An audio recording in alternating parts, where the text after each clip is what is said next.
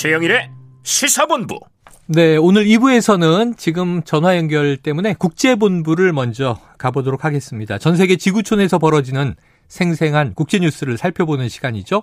국제본부 문희정 국제시사 평론가와 함께하겠습니다. 자, 문평론가님 나와 계시죠?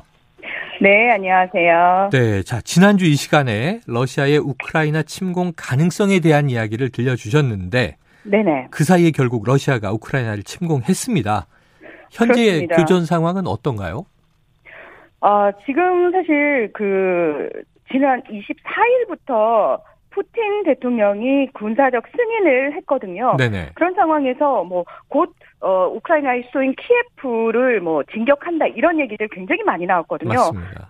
그렇죠. 근데 아직까지도 정작 우크, 어, 키예프까지 들어가지는 못한 상황이고요. 음. 어, 키예프를 포위를 한 상태에서 한 30km 그 인근에 지금 러시아군이 진격해 있는 상황이다. 이런 얘기들이 나오고 있죠. 아, 그래요. 거의 키예프 인근 예, 지역까지 진출했다. 근데 애초에는 뭐 돈바스 지역이라고 하는 도네츠크, 네. 루간스크 독립을 승인하는 서명한 후에 이 지역에 평화 유지군을 보내는 듯 하다가 이제는 그렇습니다. 삼면에서 침공이 시작돼서 그냥 수도까지 진격을 하는 양상이에요.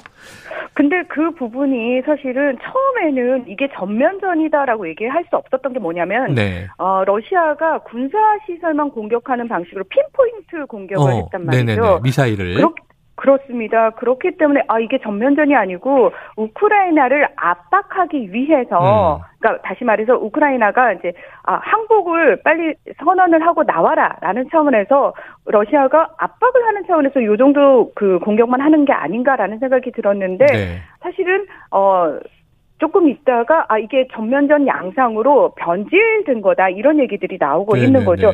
실 질적으로 우크라이나 군은 지금 그 제2의 도시죠 하리코프에 뭐 러시아군이 진입을 해서 이미 그쪽을 장악했다라는 얘기가 나왔는데 네. 교전 끝에 통제권을 회복했다 이런 얘기도 어. 우크라이나 정부 측에서 얘기를 하고 있고요. 되찾았다. 그리고 지금 네. 남부 헤르손이라든지 남동부의 베르단스크 등지에서도 양국이 네. 교전을 벌이고 있다. 그러니까 생각보다 일방적으로 러시아군이 진입을 하고 들어오는 상황이 아니라 음. 우크라이나 군이 굉장히 잘 막아내고 있는 상황이다. 이런 얘기들이 흘러나오고 네, 있습니다. 저항을 하면서 또 지켜내고 있기도 하고 진입을 막아내고 있기도 하고 하지만 어쨌든 수도 키예프에 이제 러시아의 미사일이 여러 발 떨어지고 또 민간인 살상이 있었다는 보도도 있고 그런데 네. 처음에는 하루쯤 지나고 이제 이 100여 명의 사망 또 부상자까지 400여 명 사상 이렇게 나왔는데 지금 정확한 피해 상황이 잘 집계되질 않아서요. 어떻다고 네, 합니까? 맞습니다.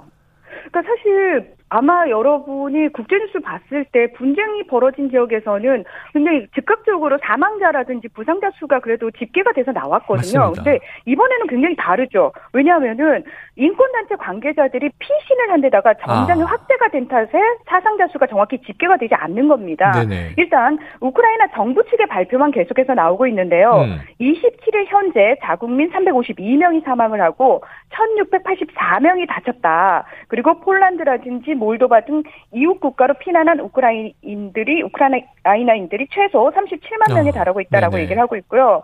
러시아는 구체적으로 자국군의 어떤 사상자 수를 밝히지는 않지만 뭐 약간의 다친 사람이 있다라고 얘기는 하고 있고요. 우크라이나 정부에 따르면 러시아 군이 최대 약 4,300명이 사망을 했다 어우, 이렇게 주장을 하고 네네. 있습니다. 4천 명이 넘게 전사했다 이렇게 주장을 내고 있는데 이렇다면 네. 뭐 엄청난 교전이 발생했을 것으로 추정할 수밖에 없습니다.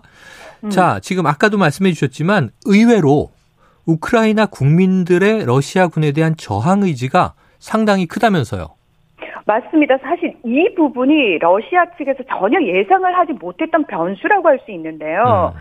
러시아 측에서는 우크라이나 국민들을 동요시키고 사기를 꺾기 위해서 볼로디미르 젤렌스키 우크라이나 대통령이 도망을 갔다라는 가짜뉴스를 네네. 퍼뜨렸거든요.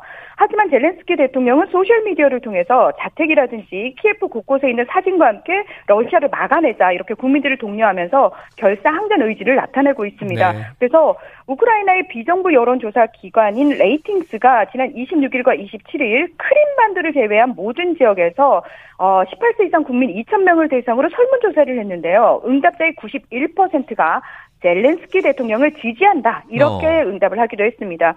자, 직접 이렇게 대러시아 전선에 뛰어드는 젤렌스키 대통령의 리더십에 우크라이나 국민들이 자원 입대를 한다거나 또는 총으로 무장한 채 스스로를 지키겠다는 모습을 SNS에 올리는 등이 음. 우크라이나인들의 조국 수호 의지를 전 세계에 보여주고 있는데요. 네. 이런 우크라이나 국민들의 모습에 이 러시아군의 진격 계획에 차질이 빚어지고 있는 것은 물론이고요. 음.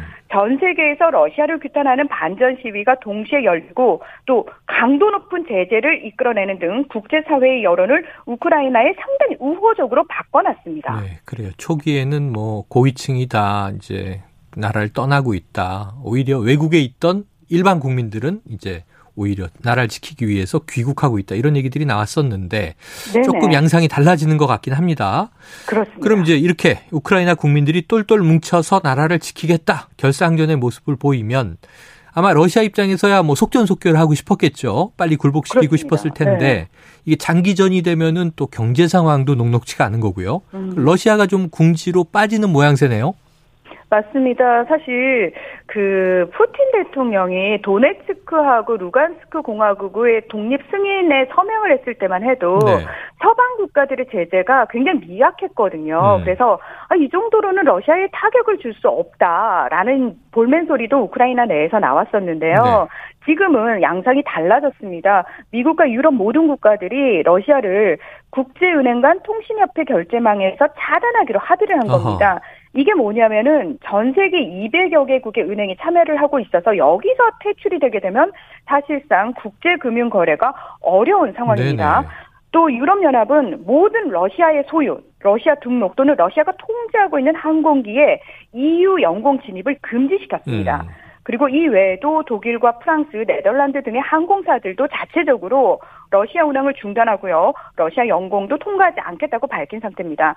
더불어 사실 이 러시아 측에서 굉장히 가짜 뉴스가 많이 나왔거든요. 네네. 혼란스럽게 하는 이 부분과 관련해서도 러시아 미디어 자체를 지금 차단하겠다고 아, 밝힌 상태고요. 네. 자, 여기에 더해서 EU 집행위원회는 6천억 원이 넘는 돈을 우크라이나 무기 지원에 사용을 하고 의료 음. 물자의 투입에 어 의자, 의료 물자를 투입할 계획이다 이렇게 밝힌 네. 상태입니다. 또 영국의 에너지 대기업인 BP는 러시아의 국영 석유 회사인 로스네프트 이 지분을 처분을 하기로 했고요. 페이스북도 러시아 국영 매체의 광고 등 영리 행위를 금지시켰고 트위터도 러시아와 우크라이나 관련 광고를 잠정 중단한다고 밝힌 상태입니다. 네, 지금 현재 뭐 우리나라도 그렇고 세계적으로 우크라이나에 대한 응원 그리고 러시아에 대한 비판, 특히 침략자 푸틴 또 이제 이런 이제 비판 시위가 세계적으로 벌어지고 있는데요. 심지어 네네. 러시아 내에서까지도 반전 시위가 벌어지고 있다고요? 그러니까 이 부분도 상당히 이례적인 겁니다, 네. 사실. 그러니까 러시아에서 푸틴의 위상은 상당히 엄청나기 때문에 단체제 시위가 열린다는 것 자체가 사실 상상할 수 없고 음. 이렇게 대규모로 동시다발적으로 여러 곳에서 열린다는 것도 아 러시아 내부도 상당히 분위기가 달라졌구나를 네. 짐작할 수 있는 부분인데요. 지난 24일, 그러니까 러시아 군이 우크라이나 땅에 발을 디딘 그 날부터 시작해서 음. 모스크바, 상트페테르부르크 등 50개 이상 도시에서 시작이 돼서 지금까지 시위가 계속되고 있는데요. 네. 이 과정에서 3천 명이 넘는 시위대가 체포가 됐습니다. 어허. 어 그리고 반전 온라인 청원에도 사흘 만에 78만 명이 넘게 서명을 했고요. 음. 그래서 여기서 또 하나 우크라이나 태생의 러시아 억만장자인 두 명이 이 전쟁에 반대한다 이런 어. 공식적인 목소리를 내기도 했고요. 자, 여기서 국제 해커 집단인 어나니머스도 네네. 러시아 국방부와 그 대통령궁이죠. 크렘린궁 웹사이트에 이어서 러시아 국영TV도 해킹하는 등 최근 48시간 안에 이 음. 러시아 정부와 언론사, 은행 등의 사이트 300개 이상을 다운시켰다고 주장을 하고 있어서 말 그대로 러시아를 두고 전 세계가 똘똘 뭉쳐서 지금 러시아와 맞서고 있는 상황이고 네. 러시아 내부에서도 러시아군에 맞서는 사람들이 있다라는 겁니다. 그래요. 러시아의 갑부들인데 우크라이나 태생의 억만장자들도 전쟁 반대. 뭐 국민들도 시위. 그리고 또 심지어 국제 해커 집단 어나니머스 이 가면을 쓴 사진으로 유명하죠. 이들도 맞습니다. 이제 러시아의 국영 기관들을 해킹하고 있다. 자, 그런데 이제 어떤 해법과 출구를 찾을 수 있을 거냐가 관건인데 오늘 네. 어, 현지 시간 28일인데 뭐 우리 시간으로도 오늘인 것 같아요. 네. 러시아와 네. 우크라이나 간의 정상회담이 오늘 열리는 거죠? 네, 그렇습니다. 어, 그런데 이 시기가요, 굉장히 좀 공교롭습니다. 푸틴 대통령이 TV 연설에서 서방 국가가 러시아를 제재하는 것에 반대를, 반발을 해서 네. 핵무기를 운영하는 부대를 투입하겠다고 발표를 했거든요. 근데 그 직후에 이 회담 소식이 나온 겁니다. 네. 그래서 양국 대표단이, 어, 우크라이나 시각으로 28일 오전에 회의를 한다. 그러니까 이미 뭐 대표단은 회담 장소에 도착한 것으로 알려져 있는데요. 젤렌스키 우크라이나 대통령은 뭐 회담 결과에 큰 희망을 품고 있지는 않지만 네. 전쟁을 멈추겠다는 의지를 보여주기 위해서 이 회담에 참석을 했다라고 네. 얘기를 하고 있고요. 그리고 우크라이나 외무장관도 일단 러시아가 무슨 말을 하려는지 듣기 위해서 왔을 뿐이다. 네. 그러면서 어, 우크라이나가 양보하는 협상은 절대로 하지 않겠다라고 얘기를 하고 음. 있거든요. 요 부분도 상당히 좀 주목해 봐야 되는 게 뭐냐면은 네. 저희가 지금까지는 미국하고 러시아의 외교적 담판에 의해서만 이 문제가 해결될 수 그러게요. 네. 있다고 얘기를 했습니다. 그런데 직접적으로 당사자인 우크라이나가 전면에 나섰단 말이죠. 음. 그건 무슨 얘기냐면 이미 국제 여론을 비롯해서 정세 자체가 우크라이나 쪽이 키를 진 쪽으로 돌아섰다라는 어. 걸 의미하는 네, 겁니다. 네, 네. 그래서 그러면 푸틴 대통령은 왜 회담을 할 거면서 이 핵무기를 어, 언급을 했느냐? 네. 이건 이 회담에서 협상력을 높이기 어, 위해서 압박용이다. 그렇습니다. 협박용으로 어, 어, 제시를 한 게 아니겠느냐 이런 얘기들이 나오고 있는 거죠. 알겠습니다. 자, 우크라이나 상황 어떻게 될지 오늘 정상회담 결과 지켜보고요. 오늘 말씀은 여기까지 정리하겠습니다. 고맙습니다. 네, 고맙습니다. 예, 지금까지 국제본부 문희정 국제시사평론가였습니다.